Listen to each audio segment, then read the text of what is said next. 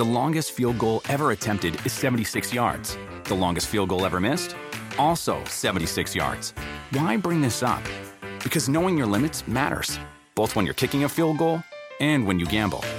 Betting more than you're comfortable with is like trying a 70 yard field goal. It probably won't go well. So set a limit when you gamble and stick to it. Want more helpful tips like this? Go to keepitfunohio.com for games, quizzes, and lots of ways to keep your gambling from getting out of hand.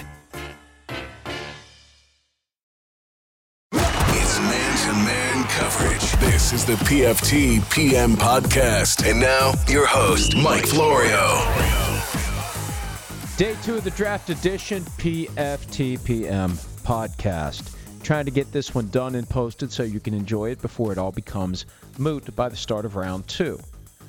Round two and three Friday night. Round one was Thursday night. You know the drill by now. Four through seven on Saturday.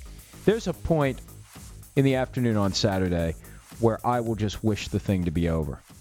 I remember being at the draft four or five years ago and it just kept dragging on and on and on. And my wife and I had dinner reservations and show tickets. I eventually said, I'm out. I can't take it anymore. I got to get out of here. There will be a point on Saturday where people will experience the I just have had enough moment. Because even though they try to sell you on the idea that one of these obscure picks taken in round six or seven could become the next Tom Brady, pick number 199, 2000 draft, we don't know it now.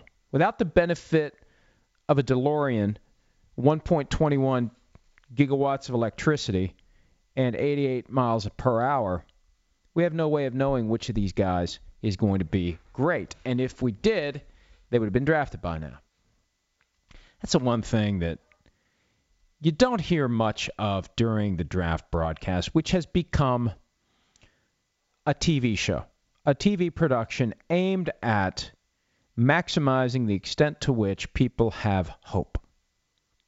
It's positive, it's big, it's hopeful. There will be analysts who have a guy rated far lower than he's picked, but they won't say that when the player's picked higher than he should be. We all know that half of these draft picks will be busts. That's never said. Wouldn't you love it if Trey Wingo or Rich Eisen provided a word of caution before the first pick? We do all of this fully aware of the reality that half of the players selected tonight will end up not earning a single dime of the guaranteed money that they are about to earn, or at least get. They won't earn it, they'll get it. For them, it truly is a lottery prize because they will have done nothing to merit the transfer of those funds from the NFL team that selects them into their checking account. And God forbid anyone point out the reality that in no other business could 32 competing companies determine how the workforce is going to be disseminated. When I asked Josh Allen, Josh Rosen, too many Joshes. When I asked Josh Rosen about that earlier this week, because he slid right into my wheelhouse and I got excited because I wanted to see what free thinking Josh Rosen thought about the un American reality of the draft. He said, well, if you let the players pick their teams, you would have some teams that would have all the players, and that's just not how it works. It wouldn't happen that way. Players aren't going to choose to go play for a team where they see the depth chart and they know they'd be second string, third string. They're not going to choose that. No way. And if you have a real salary cap, and they, they currently do, there's a rookie salary cap that is based upon where they're drafted. But you could give more money to the Browns, less money to the Patriots, and just say go. That's how we will ensure competitive balance. The Browns have more money available to sign their new class of employees, and the Patriots have less. Otherwise, these guys have the right to go wherever they want. Think of how, over the years, this has morphed into an idea that it's a dream come true. It's a dream come true to be arbitrarily selected, at least from the player's perspective, to go work and live in some city, possibly thousands of miles from their family and their friends, where they grew up, the places where they would prefer to be. Up, you got to move to Cleveland. Up, you got to move to Seattle. Up, you got to move to LA. You got to move to a state with 13% state income tax.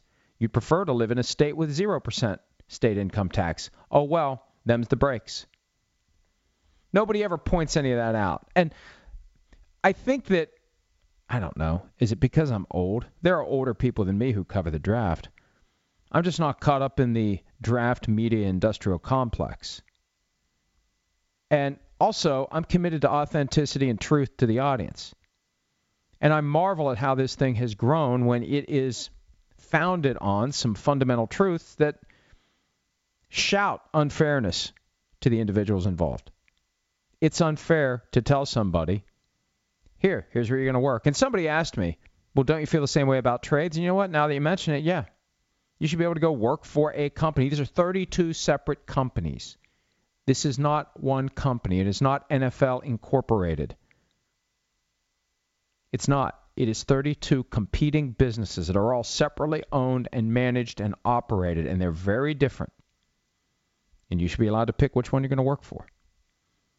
Oh, but the draft, oh, the NFL would lose the most exciting night of the year. No, it wouldn't. You could still come up with something that would be like the draft, where these players announce where they're going to go, where each team announces its class of incoming players. There wouldn't be the same order. That's the problem. It'd be more like high school to college, where, hey, this guy is announcing where he's going, and that guy's announcing where he's going, and it just wouldn't have the same. I guess what would happen is the media, the NFL, ESPN, NFL Network, Fox, all working together would come up with 40 players, the top 40. Here's our list of the top 40, and each of the top 40 guys picks their their destination, and then the next 40 pick their destination, and so on and so forth. I don't know. I guess that's how it would work. I don't know. It doesn't matter because it's never changing. So I don't know why I'm wasting my time and yours talking about it. The other thing that bothered me last night, let me get some stuff off my chest. I got a real problem with a lot of you people, and I'm going to tell you about it right now. I don't have a problem with you people. Hashtag PFTPM Posse. You're an aggressive and zealous bunch. I don't want you mad at me. I think I've created a monster here. The draft is a monster, and the idea that they basically carved a piece of pie at AT&T Stadium. Can you believe 20,000 seats? 20,000. It's a 100,000 seat stadium. They set up a draft theater with 20,000 seats. Why? They got 100,000 people on site. 80,000 of them are outside. 20,000 of them are inside. How about put all 100,000 inside? Let's have a real scene. Why do they not want to do that? The NFL told me that the viewing experience wouldn't be great for all the fans. Well, you mean they wouldn't be able to see the giant drive-in movie theater screen that hangs over the damn field? That when you go to a game at AT&T Stadium, you don't even look down at the field. Your eyes are drawn to this gigantic image that's right in front of you. I remember at Super Bowl 45, Packers Steelers. It's the only game I've ever been to there. You sit in the press box and you're trying to watch the game, but you realize right in front of you there's this mesmerizing high definition definition definition image of everything that's happening on the field. You gotta love that high definition in- image, and uh, you can't look down on the field. It's right there. So I, I don't know whether they didn't want to have 100,000 people booing Roger Goodell. I didn't know whether or not they don't want to set a bar so high that every other draft until they go back to AT&T Stadium is going to feel less adequate. And see, the camera angles and everything made it look bigger than it was. It's almost like Saturday Night Live the camera angles can be configured and twisted and warped in a way that it makes it look bigger. Because you never got the impression that 80% of the stadium wasn't being used. Not once.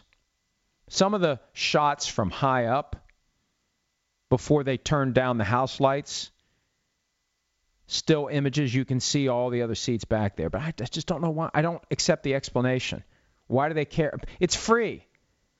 Oh, if you don't like it, leave. Oh, you, uh, NFL, I'd like to complain about the quality of the of the uh, sight lines. Uh, can't really see what's going on down there. I see a red-haired ant coming out onto the stage every 10 minutes or so. Not quite sure what he's saying. I know I'm supposed to boo when I see him, but other than that, no, it's free. You don't like it, leave. The people would be there. You think that there were great sight lines when 70,000 people were crammed into the outdoor draft experience area in Philadelphia last year? But they want to be there. And you will know what's happening. I mean, if you live within reasonable driving distance of AT&T Stadium, would you rather watch it at home or would you rather watch it in person? You're going to watch it anyway. Go watch it at the stadium. And Jerry Jones makes a shitload of money off all the concessions. Open up all the concession stands. That's how you make your money. Charge the same amount they did for a tub of popcorn during Super Bowl 45, $15 for a tub of stale popcorn. It wasn't even a tub. It was more like a little basket. It's like a little picnic basket like Red Riding Hood would carry to grandma's house. It was nothing for 15 bucks. And that was 8 years ago. Can you imagine what it would cost now? Do that. That's how you make your margins. Anyway, one last thing to bitch about before I move on. The Ryan Shazier moment was spectacular. To see him walking, to see the look of determination on his face, the only time I haven't seen him smile since the injury occurred back in September when he suffered the spinal cord injury, had spinal stabilization surgery. Once you have that, you're not playing football again. No doctor is going to clear him to play again. The only goal at that point is normal life. To see him walking, it was both uplifting and heartbreaking because you see how far he still has to go. And you can see, even without any commentary, you can see that it's still going to be a long battle for Ryan Shazier to get back to where he was. And it was a great moment. And I saw somebody in the coverage, I think it was in Sports Business Journal, somebody said that the people at the stadium had no idea this was going to happen. For them, it was a true surprise. The problem is there were some spoilers for whatever reason. I saw a tweet from Schefty.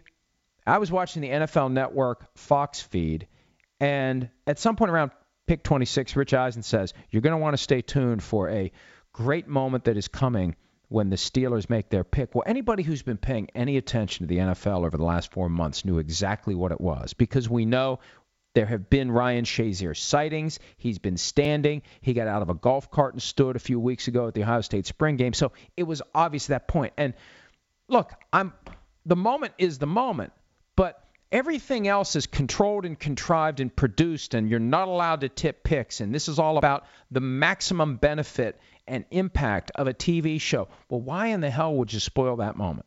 Why? Just let it happen. They didn't spoil the Muhammad Ali lighting the Olympic flame in 1996. I mean, everybody knew that there was like some anticipation, but nobody had any idea. It's not like, oh, you want to stay tuned because a boxing icon is going to light the torch. And we won't say who but it's going to be a boxing icon. So I, I don't know. I don't get it.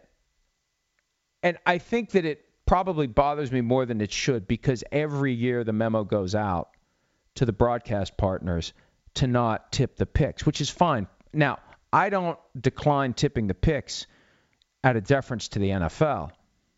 I honestly believe that it's better for the audience, that that's what the audience wants. I'm not making the judgment. Here's what's good for you. I know that's what the audience wants. I've been down that rabbit hole before. It's settled. The percentages are high enough that there's no question. The audience wants the experience of the commissioner walking out to the podium and making the announcement without knowing ahead of time. And you know, my kid was with me last night, and I see, you know, his his assignment was to be scanning Twitter for anything I may miss. He was seeing what some of the picks were, and he was shouting them out. It's like, damn it, I don't want to know until I hear the commissioner say it. I still feel that way, even now that I'm in the business. I don't want to know. There's a ritual to it, and I remember getting pissed off when Chris Berman used to drop those dumb hints, make it look like he's in the know. Why do people feel compelled to make it look like they're in the know? I know something you don't. Why? That's what Rich did. Nothing against Rich personally. But why did he feel compelled to make it seem like he's in the know? And really, stay stay tuned Don't stop watching the draft. You sat through 26 picks. Don't stop now. Like anyone's going to get up and leave as pick 26 becomes pick 28. It just that was that was irritating. And and and look, I I know that that the the big story here is Ryan Shazier. But the impact that had on people, I, I would have started bawling like a little kid. Not that I wanted that moment, but eh, when everything else is contrived and produced, and oh, don't tip the picks, and oh, let's not take away from the impact. Why would you take away from the impact of the biggest moment of the night? That's my point. I hope I've articulated better than I did last night on Twitter because some people gave me shit on Twitter for it, which I really don't care about that. I just don't want my message to be misunderstood. The moment was about Ryan Shazier. But if this whole thing is about maximum entertainment value for the audience, if this is now officially transmogrified from a football players meeting at which the rights to these players are arbitrarily dispensed based upon who wants which one into a television production that is going to be broadcast on three networks with an open aspiration to make it like the presidential election. Why are you spoiling the biggest moment of the night? Why are you spoiling what was arguably the biggest moment of any draft And I don't know. I can't remember another moment like it. Why would you spoil it? Why? Why? I don't know. All right, here's what I know. Time to answer some questions. I didn't really have much substance today because we've said everything we need to say about round one. PFT Live podcast, all three hours available. We talked about it today, picks 1 through 32, with an emphasis on the first five, an emphasis on the quarterbacks, an emphasis on the big trades, an emphasis on the surprises. There's nothing more I can really say. So I'll just answer your questions, and through answering your questions, maybe I'll have more to say. We'll do it that way. PFT PM Posse getting in on the action quickly as usual. What's your best, worst, most shocking, etc. memories or moments that you remember or experienced with the draft? Man, I wish I'd thought about that one in advance. I don't know. Best, worst, most shocking moments. Best, worst. I mean, I used to hate Chris Berman having to let us all know that he knows more than the rest of us. That yeah, well, yeah, yeah, hey, we are aware of who the draft pick is before the commissioner says so. I used to hate that. I I uh, I remember when Randy Moss was drafted in 1998 because he had the West Virginia connections, and that was a fascination for people in West Virginia as to where this state boy made good was going to end up. And as he slid and slid and slid, and the Cowboys had an opportunity to get him, and he had been led to believe by the Cowboys they were going to draft him, but because of Michael Irvin Jerry Jones was a little gun shy about drafting Randy Moss, and that has to be one of his great regrets that he didn't draft Randy Moss. And when he landed at 21, and by 21, the commissioner, then Paul Tagliabue, was not even the one calling the picks. It was Gene Washington, his lieutenant, who was calling the picks then. That's how much it's changed just in the last 20 years. So I remember that being a big moment. I remember the 1999 draft with all the quarterbacks. That was the day that I ran a half marathon in Pataskala, Ohio. Where we was 99. I had already run two marathons. I think I was still in that mode where maybe I'll run another marathon so you you stay in a reasonable degree of running shape. And I still had the afterglow. Like, you know, when you run the New York City Marathon, you don't just stop running, you keep running. Where are you running? I don't know. I'm just running. Why are you running? I don't know be in shape. Why you need to be in shape? I don't know. Live longer. Well, what if you get hit by a bus while you're running? Well, you don't live longer then. But that was a half marathon in a town about 30 miles from where my sister and her family live in Columbus. And I actually was in the lead. I think I've told this story before, maybe in this setting. It was not a well marked course. And there was a point where you were supposed to turn right, and everybody else had gone straight. And when I came upon the point where you had to make the decision to take a right or go straight, I looked down at the road, I looked around, and I came to the conclusion that all those people I see up there running, they didn't turn where they were supposed to turn. So I turned. And it was the damnedest feeling. And I can't remember how long it lasted. It probably felt like it lasted longer than it did because the entire time I had this sense of, you know, it's just a matter of time before those dumbasses figure it out and blow right by me. And they did. Oh, they did. I think I ran it in, I don't know, it was a half marathon. I, I didn't do horribly. 140, something like that. It's another thing to add another 13 miles on top of the 13. The first 13 I could handle. Oh, I was fine with the first 13. It's the second 13 that knocked the shit out of me. But yeah, I was in first place for a while in the Pataskala, Ohio half marathon, the day that Donovan McNabb, Akili Smith, Tim Couch, Daunte Culpepper, and Cade McNown were drafted. So that memory sticks out because the rest of them are just, it's one after another. And the draft is one of those experiences like Christmas and the Super Bowl and Thanksgiving where the passage of time is like the blink of an eye. It's one of those days of the year where here we are again. We're back in this spot. We were just here. It feels like we were just here, and here we are again. And they do all kind of blend together. So I liked it last year when Mike Mayock lost his shit over the orangutan being involved in the selection of picks, and I can't wait to see what he does tomorrow when the parrot gets involved. I have a feeling someone's spoken to him about, you know, we invite these people to be involved in our process. Let's not offend them and insult them because they, they didn't have to agree to participate. Another one from the PFTPM posse, reminiscing about Sam Francisco from San Francisco. We talked about him earlier in the week. We have to get him in the PFTPM posse and on the PFTPM podcast. I don't know about letting him on the PFTPM podcast. The guy disappeared on his own volition. And now that the 49ers are good again, he's probably going to come sniffing around. We'll see if we have a return of San Francisco in San Francisco. I'll believe it when I see it. But I'm not rolling out the red carpet for the guy. He left. I'm not big big uh, big on the whole prodigal son thing. Once you leave, you're gone. You're done. Bye bye. We're not going to slay any fatted calf when you decide to come home. Recliner QB, do you think someone will jump up and take Shaq Griffin in the second round? The NFL is a business, and we in the PFTPM posse understand that profits come first to teams, and having Griffin would be hugely profitable. I will even buy his jersey. You know, I, I think somebody's going to give this guy a shot. It's an inspiration. It's a guy that you have in your locker room for the entire course of his career that prevents anyone else from complaining about anything. Right?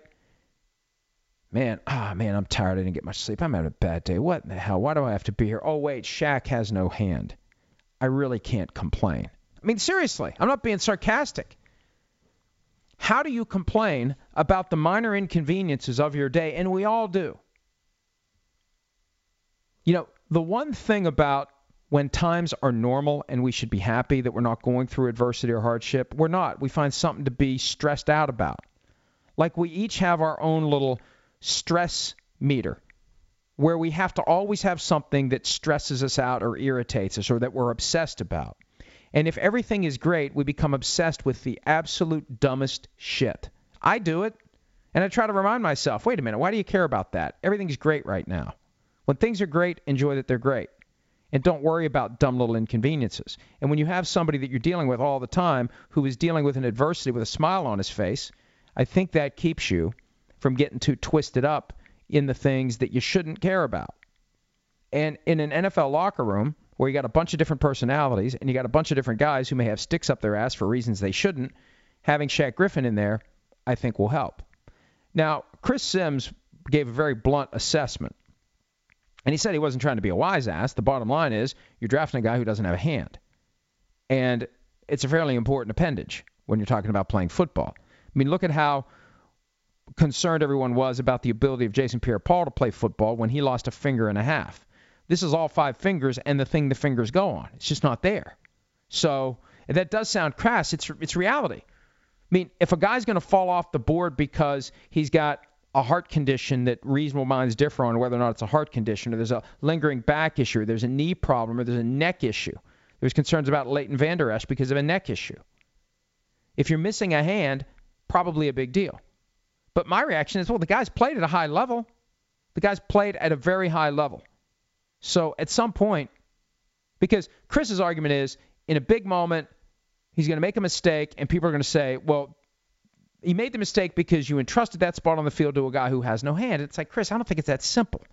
I think that that you know, people make mistakes all the time when they have both hands. When they have no physical impairment. They fail to make a play.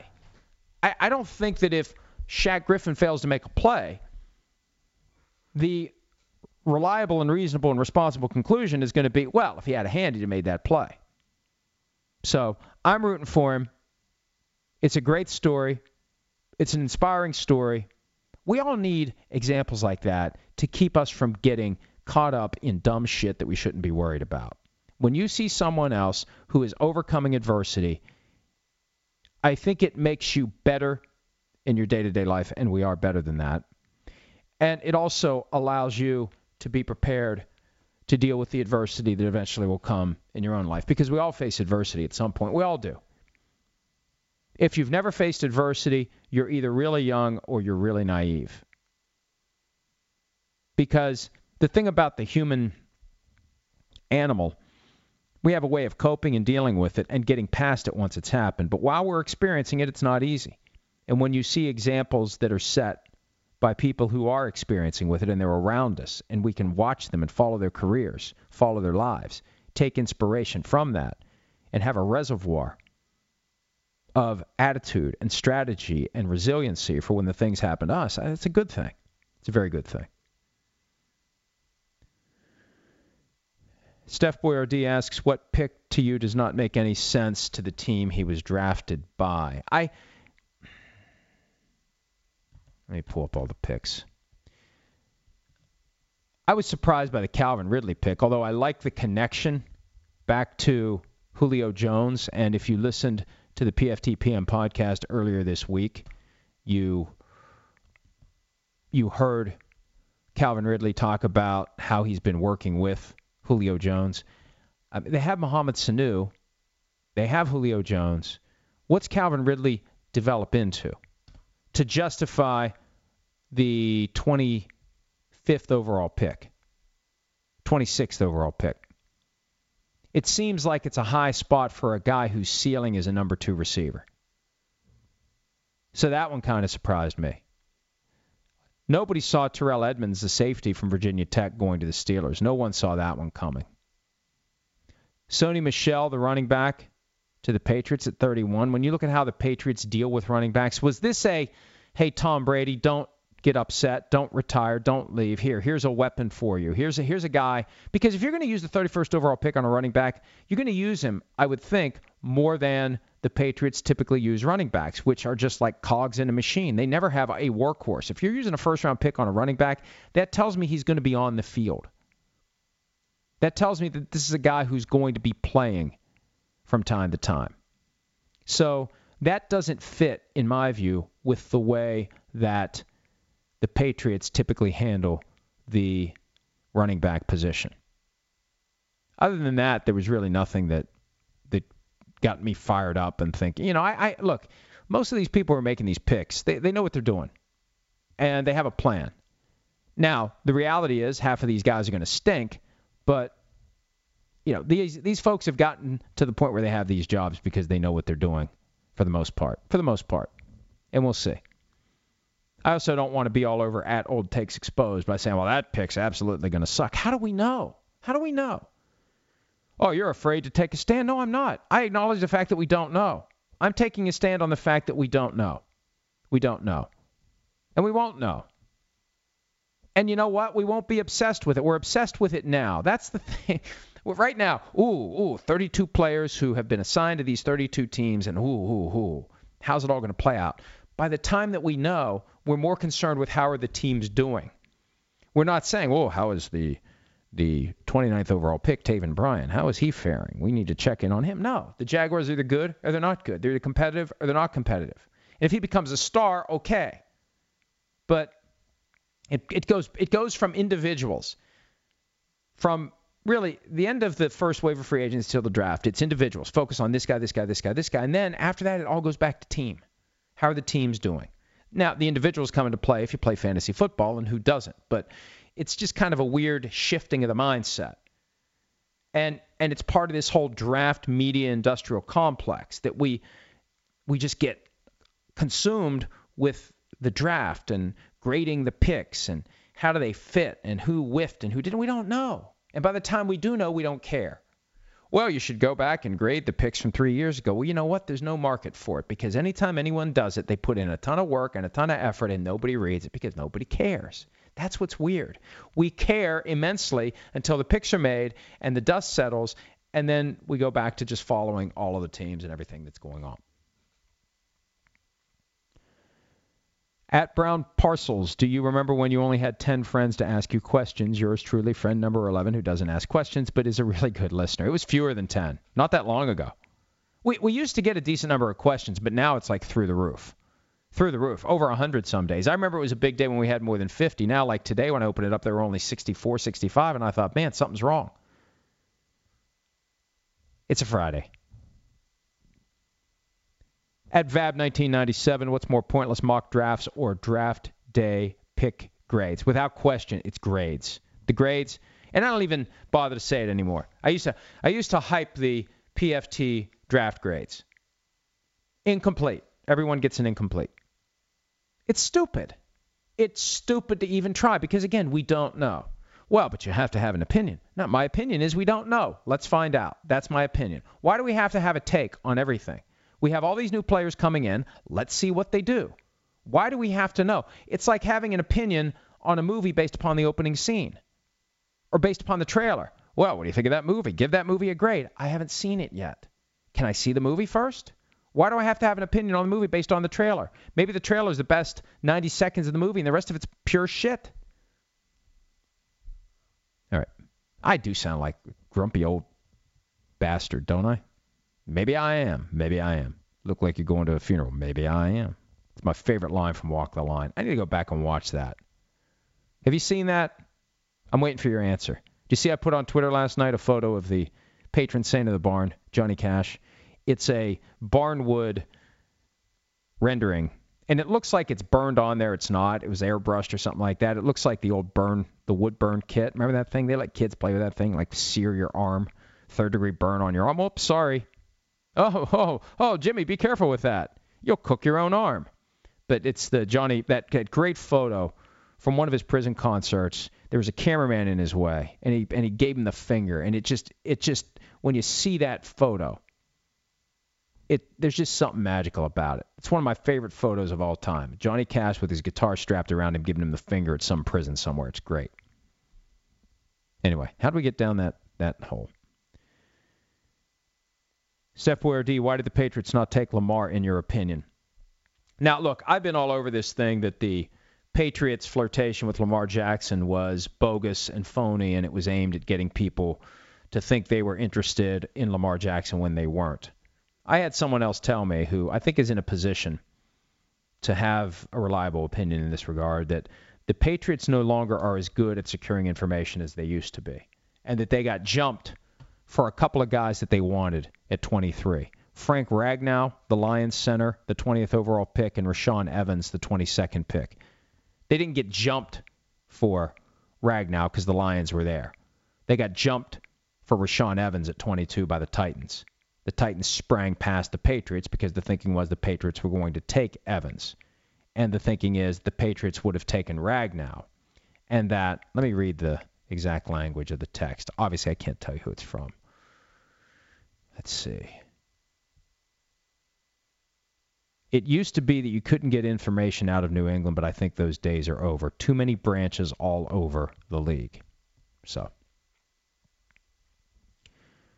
Recliner QB, does the Virginia police refusing to release video from Paul Richardson's traffic stop imply that the officer acted inappropriately? Otherwise, why not release the video? I don't know why you can't release a video. I don't know what law prevents it from happening because public agencies typically are required to provide information, freedom of information. Now, are they saying that this is part of I need to read the story. Somebody else wrote it at PFT as part of some ongoing investigation. At some point, the information has to be released.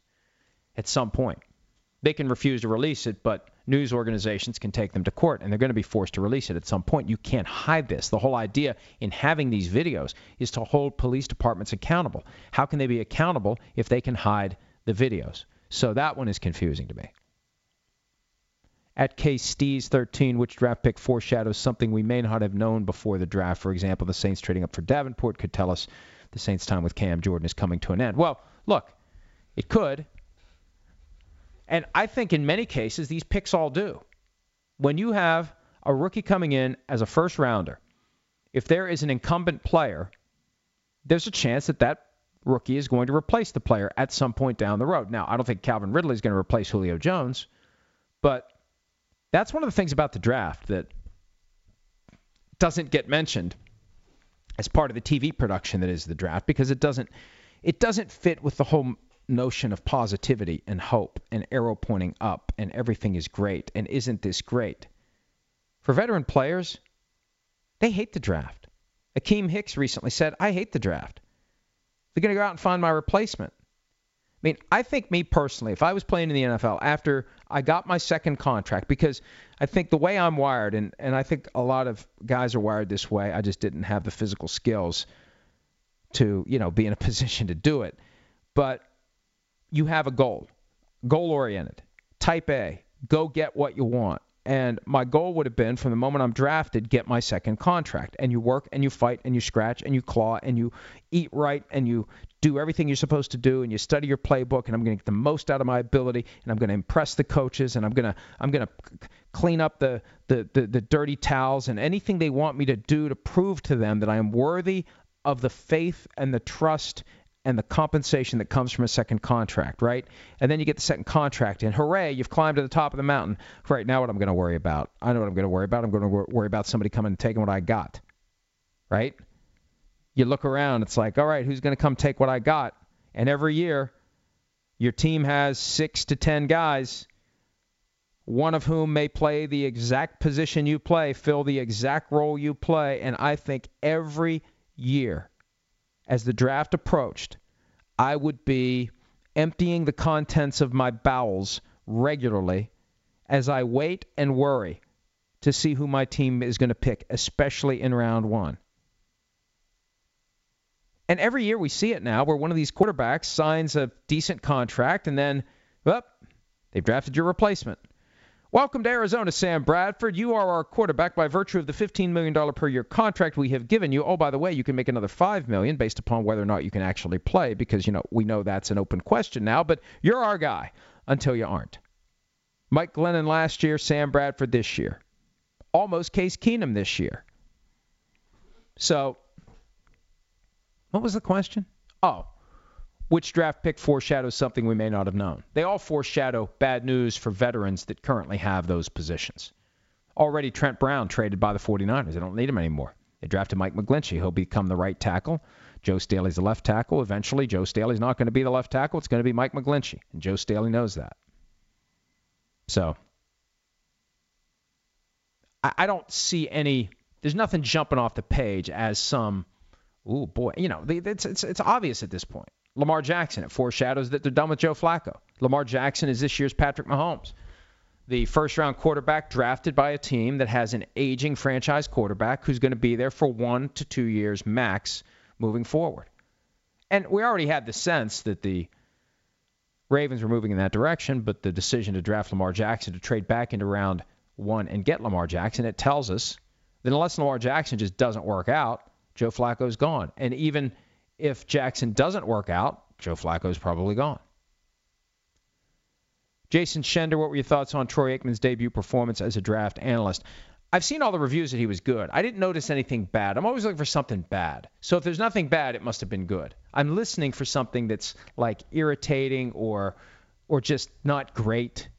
Like some people were were praising Steve Smith. I don't know. And Mooch is a little too excitable. I think he needs to switch to decaf after 2 p.m. I didn't like the outdoor set. Like either Aikman's, because it really is it the kids' table? What is it? So you bring in a guy who is one of the top analysts for Fox, the top analyst. He's going to be Thursday Night Football lead analyst. Why doesn't he have the seat that David Shaw has? Why why does David Shaw get showcased every year at this table? Right? Troy Aikman, Fox, NFL Network, number one analyst. Why isn't he at that table? Add a fifth person at that table. Why does it have to be four? So I, I it just was odd to me that Aikman was relegated to the outdoor set. Because if I'm Aikman, hey, if I'm doing this, right, I'm your top NFL analyst. I, I'm at the grown-ups table. I'm not out here at the kid table. There wasn't even a host out there. Wasn't that weird? I don't know if they were trying to make it not look like the kids table by not having a host. It was three analysts and no host.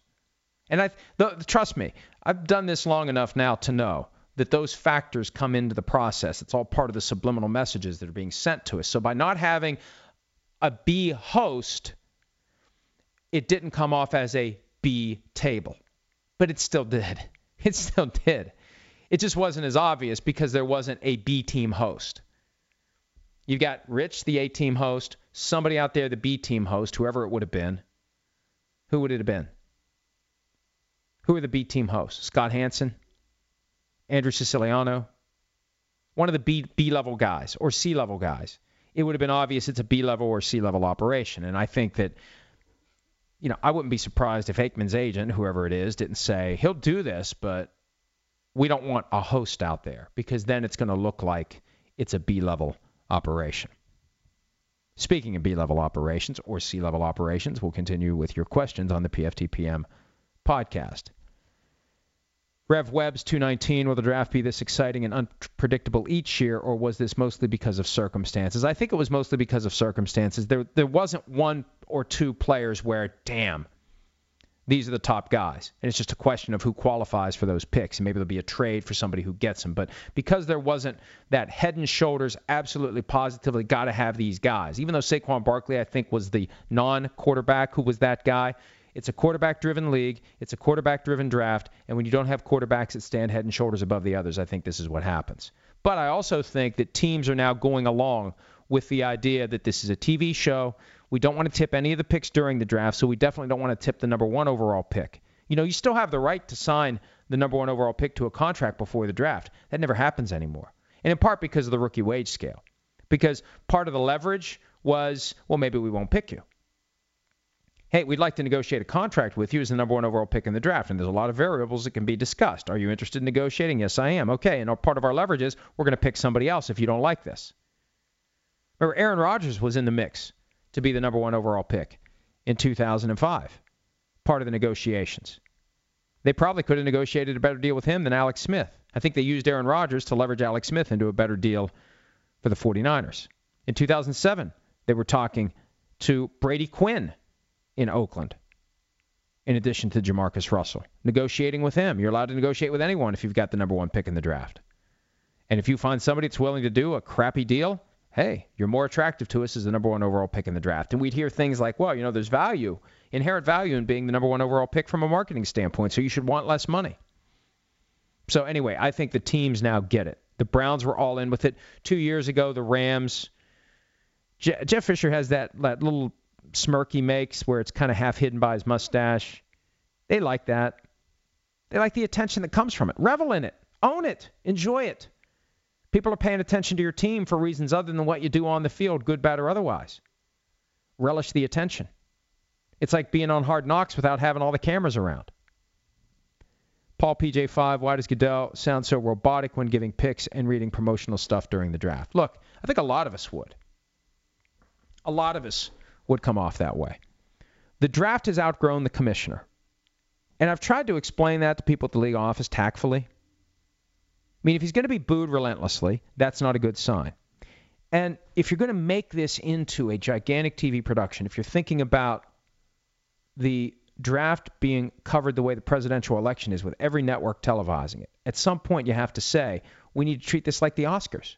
We need Stephen Colbert, Jimmy Kimmel, whoever the, the hot late night host is of the day, Jimmy Fallon, somebody to be the host, somebody who knows how to play the crowd, somebody who knows how to deliver. The best example came three years ago. When you mispronounce Marcus Mariota's name right out of the gates, and he got the front half of it right. Everybody called him Marcus Mariota. Remember that? Some people still do. Marcus Mariota. Alvin Kamara gets that a lot of times now, to the point where I had to stop and ask myself, is it Kamara or Kamara? I think it's Kamara, but people say Kamara, or it's Kamara and people say Kamara. With Mariota, it was Mariota, Mariota, Mariota, Mariota. No, it's Mariota. You got the front half right. You got the back half wrong. Mariota. I think a trained tongue, someone who speaks for a living in a public setting, is better suited to that. Somebody with a booming voice, James Earl Jones, Sam Elliott. I've suggested that in the past. I think it's grown past them. It can't just be a novelty voice. It's got to be a presence. It's got to be a host. It's got to be a professional host. People who do it every night, standing on their feet in front of a crowd. Colbert, Kimmel, Fallon. It should be one of those three every year. And the NFL already has the relationships with each of those networks. So that's what they should be doing. What's your favorite movie or top three favorite movies? Oh boy. They did that thing recently on Twitter where they were asking for the movies that define you. I used to watch A Few Good Men and My Cousin Vinny multiple times as I was getting ready for a trial because I thought both of them combined got me in the right mindset. Because A Few Good Men got you fired up for the things that can happen when you get a witness under oath who is not willing to tell you what you need to know and how you work them and get them to comply and ultimately give in to your will. You know, not that you can be a complete and total jerk in front of a jury, because if you are, you end up alienating the jury, and good luck getting justice for your client if the jury thinks you're a turd. My cousin Vinny gives you that looseness that you need. You know, you need to have that. You just need to be loose. You can't be tight. You can't be stiff. You can't be robotic.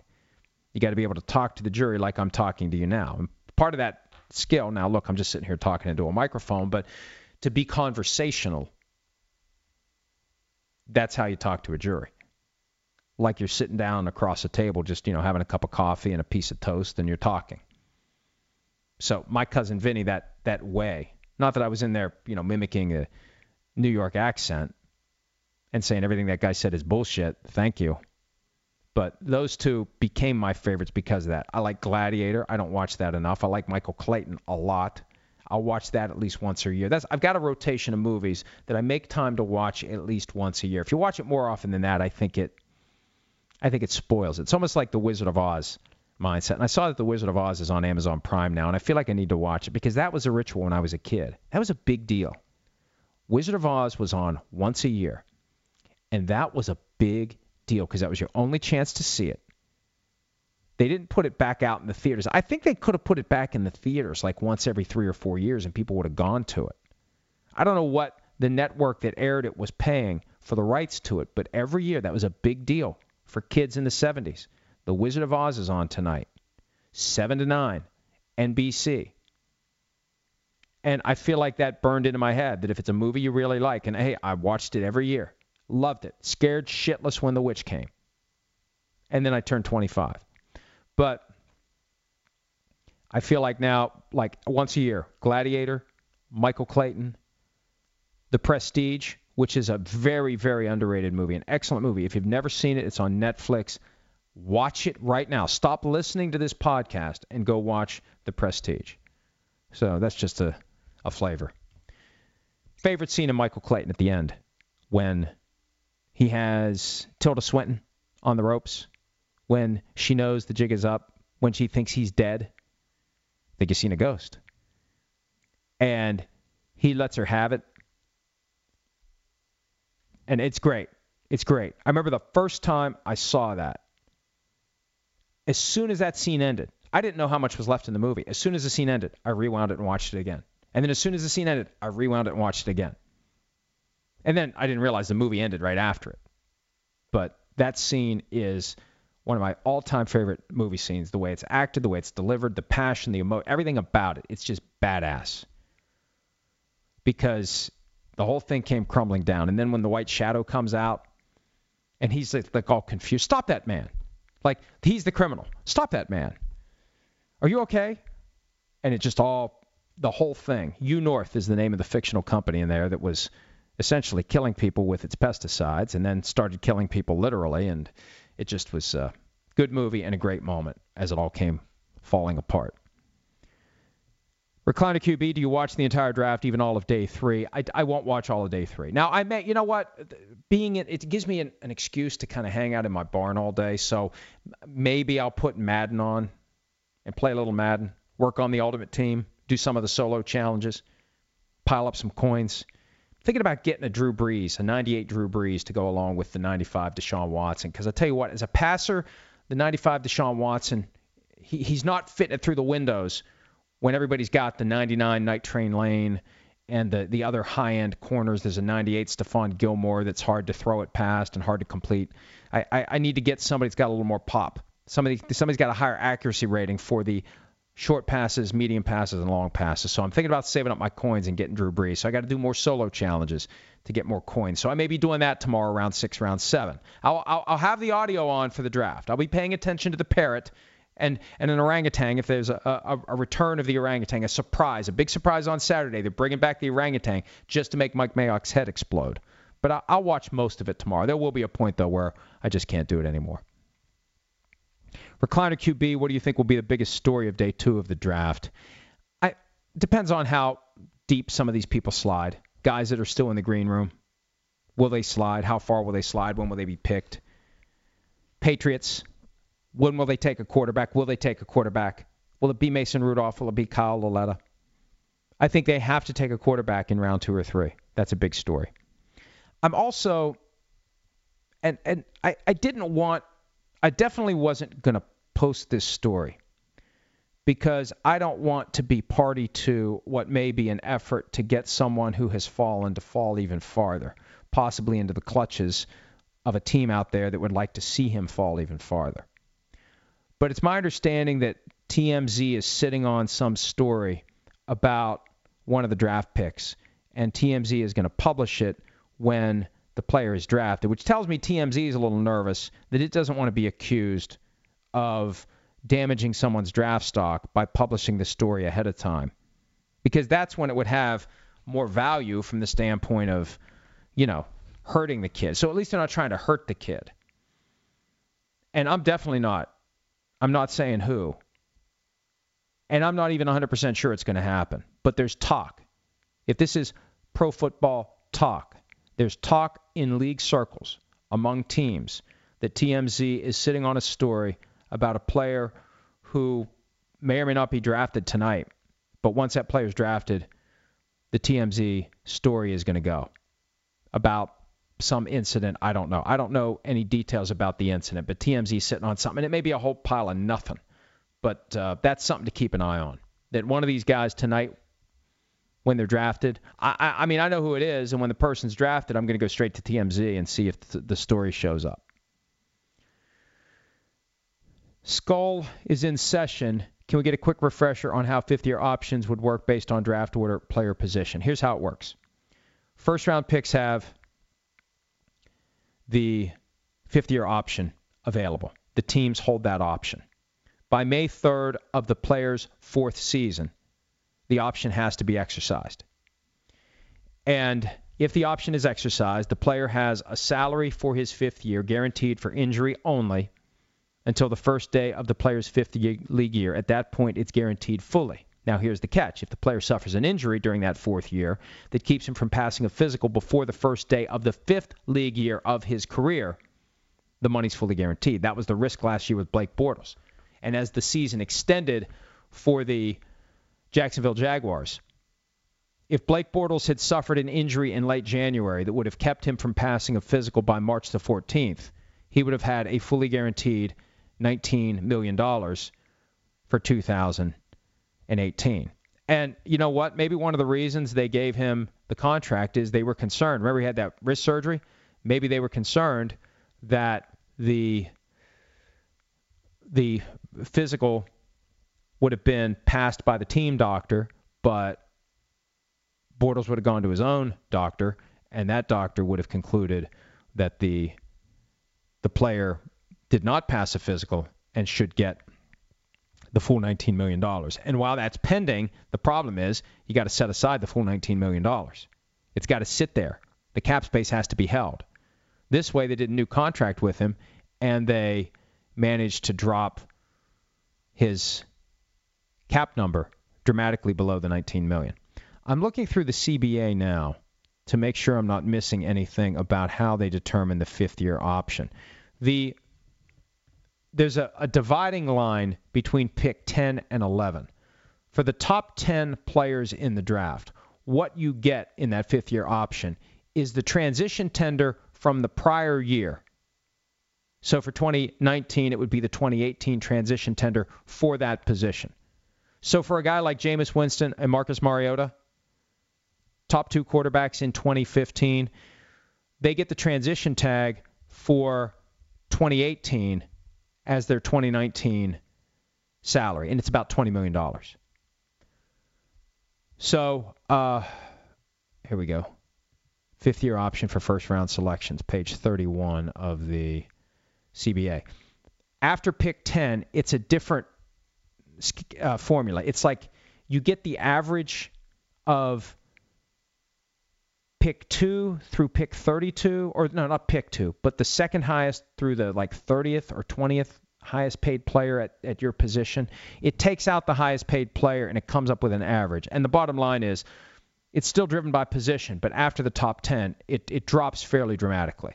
But that's how they figure out the option. It's all it's all calculated. It's all the subject of a formula. Here it is. Let's see.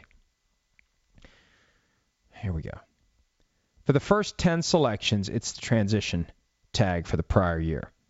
For all other selections, and this gets all very convoluted and complicated, it's not the highest 10 salaries.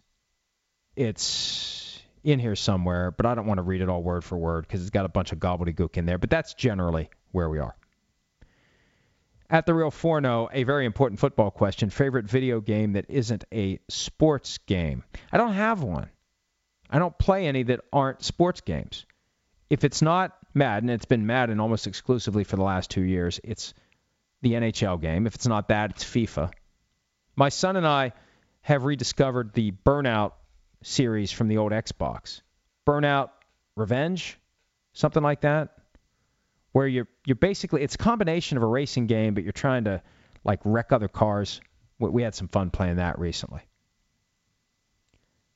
at the Real Forno, least favorite part of the draft, day three, especially once you get past round four. It just gets to a point where it is so monotonous. So monotonous. Apple 1, 2, 3, Apple 11. What's the record for the most first round picks? Which team, what year, and who did they select? I think it was the Jets in 2000. They had four. I can't think of another time where a team had four picks in round one. And they got them from the Keyshawn Johnson trade to the Tampa Bay Buccaneers. That netted two first round picks. And also Bill Belichick becoming the coach of the New England Patriots. That netted another draft pick. Here are the 2000 New York draftees Shaun Ellis, 12th overall. John Abraham, 13th overall. Chad Pennington, 18th overall. And West Virginia's own Anthony Becht at 27th overall. Four first round picks. I can't remember another team having four. A few years ago, the Vikings ended up with three. I can't remember another team having four. At the CJ Newman, how mad were the Cowboys fans that Jerry didn't take a receiver? Would they have taken a tight end if they knew about Jason Witten yesterday? I don't know that you take a tight end at 19. And I don't know how they don't know that Jason Witten was thinking about retiring. And I don't know how they don't know that Jason Witten was auditioning for TV jobs. It was a fairly open secret to the point where we know he auditioned for the Thursday night job. So he said recently he's planning on playing until he's 40. Maybe they're, I don't know what they're trying to do. And I'll tell you what, if I'm the Cowboys, I'm pissed off that this got out today because now if they're lurking and thinking about drafting a tight end, now you have teams out there knowing they're looking for a receiver and a tight end in round two and round three. I'd be very upset that this got out. I'd be upset with ESPN because they essentially announced it. When Chris Mortensen reports it and he works for ESPN, he's essentially announcing it. Why is this getting out there today? Why would you want it out there today? If you're ESPN, if you're Jason Witten, if you're Jason Witten and you're negotiating with ESPN, aren't you saying to ESPN, I don't want this getting out? I mean, if Jason Witten's got a decision to make, I think one of the factors is can I trust ESPN? They put this out there. Unless Witten's trying to create mayhem for the Cowboys on the way out the door, which would shock me, somebody ran their mouth when they weren't supposed to because it compromises the Cowboys going into rounds two and three because you want them to find a tight end before the world knows that they're looking for one. Steph Boyardee, who plays first, RG3 or Lamar? I think what's going to happen is this if RG3 is on the roster week one. And I think if Lamar comes in and shows that he can be the guy who steps in in the event that Joe Flacco is injured during a game, then Lamar ends up being the backup to Flacco, and I could see RG3 not on the team. I, I don't think we rule that out. Just like in, in New York, they're already saying Teddy Bridgewater may be gone. Well, we that's been an open secret as well because once they move up to get a quarterback, they got Josh McNa- McCown, McNown, Josh McCown.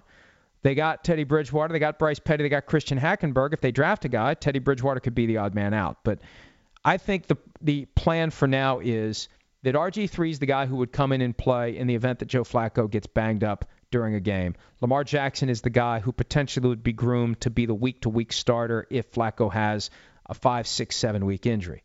And also, Chris Sims thinks we're going to see some Lamar Jackson in a Kordell Stewart type of a slash capacity where you get him on the field, you get him comfortable with the speed of the game, you put him in a position where he's doing things, but he's not the starting quarterback. Now, I don't know that that means wildcat package because the truly elite quarterbacks, the franchise quarterbacks, do not like to give up the football. But get him on the field as a running back, as a receiver, give him an opportunity to play, and get him comfortable for when he plays next year.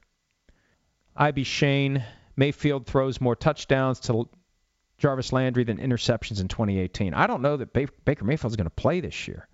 I think the goal is to keep him on the bench. Now, we hear that every year. I think they do that to keep the expectations low and to not get themselves into a situation where it's perceived that they made a bad pick. Because if you say, "Hey, he's our guy," and then he stinks, or he doesn't he doesn't earn the job, he's just horrible in training camp in the preseason, and then you don't go with him, it looks like you it looks like you failed.